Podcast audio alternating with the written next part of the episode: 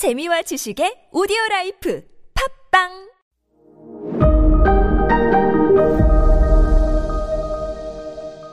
네, 여러분 안녕하십니까. 역사 스토리텔러 선 김인사 아, 드리겠습니다. 자, 이 리슐리외, 명재상 리슐리외가, 음, 뭘 하냐면, 아직까지 어, 이 아들이랑 엄마 사이가 서먹서먹 하겠죠. 같은 파리시에 살면서 루이 13세랑 마리랑 적극적으로 화해를 주선해요. 이리 오십시오. 이리 오세요. 자, 제가 잘 만 폭탄주거든요. 둘이 러브샷. 뚝뚝뚝뚝뚝. 자, 이제 러브샷 했으면 둘이 화해하는 겁니다. 손 잡으세요. 자, 도장 찍고, 네, 손 도, 도장 찍고, 네. 이제부터 싸우지 마세요. 서먹서먹 하던 어머니와 루이 13세 화해를 적극적으로 추진해요. 두 사람만 화해했겠습니까? 당시에는 어머니 파, 또 아들 파, 이런 이 정치 세력이 나눠져 있던 상태였거든요. 두 정치 세력 화합을 시킵니다. 먼저 루, 리슐리에가. 그걸 딱 보고 루이 13세는 생각한 거죠. 저 사람 정말 정치 잘한다. 정치 잘한다. 그래서 이때까지만 하더라도 추기경이었어요. 가톨릭 추기경.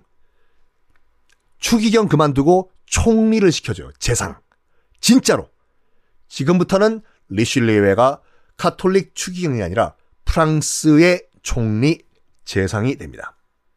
그런 다음에 실질적으로 루이 13세가 아니라 리슐리에가 프랑스를 실질적으로 통치를 해요.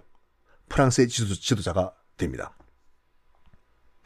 그 뭐냐 삼총사를 보면 주인공 중에 당연히 그 리슐리에가 주인공으로 나와요.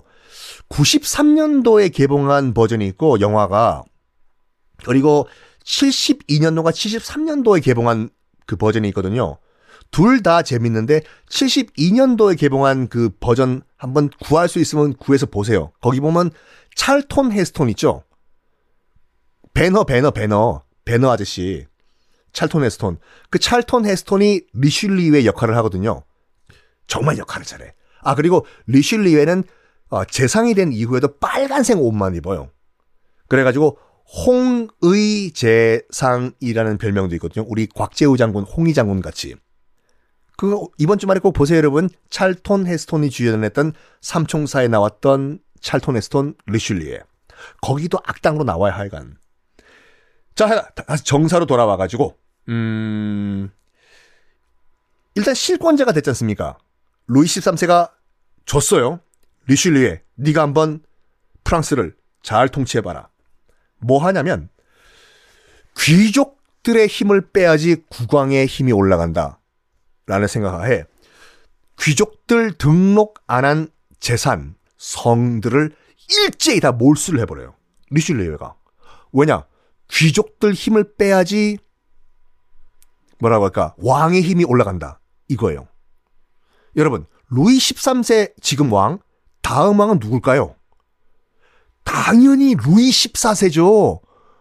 맞아요. 그 프랑스의 태양 왕이라고 하는 절 대 왕정의 그 막강한 루이 14세. 그 틀을 지금 리슐리에가 만들고 있는 거예요, 지금. 귀족들의 힘을 다 빼야지 왕권이 올라간다. 귀족들의 재산, 성다 뺏어라. 그리고 귀족들의 뭐라고 할까? 당신이 귀족들의 이제 힘자랑이 뭐였냐면 서로 이 결투하는 거였거든요. 결투. 결투 금지 명을 내려. 가오 잡지 말라 이거요. 뭐야? 우리 귀족들의 오락거리까지 금지시키는 거야? 리슐리에? 어? 어, 영화 삼총사 보면 이, 이 장면도 나와요. 삼총사가 리슐리에를 무찌르자 리슐리에 하는 게 아니 뭐야 우리 결투도 지금 금지시켜 우리 오락도 금지시키는 저 악당 리슐리에 덤벼 그거는 무슨 생각으로 작가는 그렇게 생각 그, 그러는지 모르겠지만 반대예요 반대 리슐리웨가 귀족들 결투 금지시킨 건 귀족들 힘 빼려고 한 거예요 국왕 왕권 강화를 위해 가지고 이런 식으로 귀족들의 힘을 빼니까 당연히 귀족들은 리슐레가 이뻤겠습니까? 아이고 잘하십니다. 그렇죠. 왕은 최고죠. 아니죠. 힘을 뺏기던 귀족들은 끊임없이 리슐리의 암살을 시도합니다. 근데 그걸 다 막아내요. 왜냐? 리슐리의 자체 비밀 경찰 조직이 있었거든요. 암살 시도하기 전에 먼저 찾아내가지고 다 잡아들인 다음에 뭘 하냐? 그 이름도 악명 높은 단두대에서 다 처형시켜버립니다.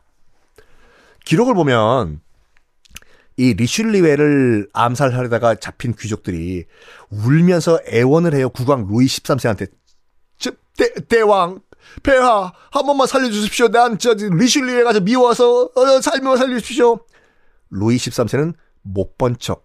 어이구, 오늘 참 날씨가 좋다. 못 본 척하고 다 죽였다고 하죠. 음. 심지어 이제 그 리슐리에는 뭘 하냐면 당시 왕족들은요 참 어느 나라든 왕족들이 문제야 아무것도 안 하면서 꼬박꼬박 나라로부터 월급을 받았어요 당시 프랑스 왕족들은요 왕족들 좋아요 그 월급 대폭 깎아버려요 너희들은 뭐 한다고 그냥 왕족이란 이름으로 꼬박꼬박 통장에 한 달에 200만 원씩 받나 이거 10만 원으로 깎아 당연히 왕족도 반발하죠. 뭐야? 이거 뭐 이번 달에 200만 원이 아니라 10만 원밖에 안 찍혔어. 이거 리슐리에가 이 돈 다 빼서 어디 갔냐? 절대로 개인적으로 착복 안 했어요. 이 돈 가지고 군사력 강화를 해요. 군사력 강화. 이때 리슐리에가 만들었던 프랑스 군, 초강력한 프랑스 군. 이게 나중에 말씀드리지만 드리겠지만 유럽 전체를 들었다 놨다 해버린 30년 전쟁이라고 있거든요. 지금의 유럽 구조가 만들어진 30년 전쟁에서 프랑스가 다 박살내버린다니까요. 독일 박살내고 스페인 박살내고 프랑스가 유럽 최강국으로 떠올랐던 근본이 됐던 군사 조직이 이때 리슐리에가 만듭니다. 왕족들 돈 다 긁어 모아가지고 이 돈 무기 사라고. 자, 이때 어, 또이 국내적으로 봤을 때 프랑스에서는 갈등 조짐이 다시 보여요. 원래는 낭뜨 앙리 사세의 낭뜨 칙령 칙령은 칡뿌리 먹고 내리는 명령이 아니라 왕이 내리는 명령을 칙명이라고 하거든요. 낭뜨 칙령이 뭐였냐면 기억나시죠? 어디서 뭐 들어본 것 같은데. 아우 신교도와 구교도들을 종교 자유를 선언한 그거. 앙리사스의 낭뜨 칙령이요. 그 이후에 신교도와 구교도들이 손잡았을까? 아유, 종, 종교 갈등이 그렇게 쉽게 정리 안 된다니까요. 아직까지 알게 모르게 카톨릭이랑 개신교가 치고받고 싸우는 상태였어요. 몰래 몰래. 카톨릭 지역에서는 신교도들 예배 금지하고 개신교 신자들 예배 보는 교회 습격하고 이러다 보니까 신교도 그러니까 개신교 믿는 그 이 위그노라고 말씀드렸지 않습니까?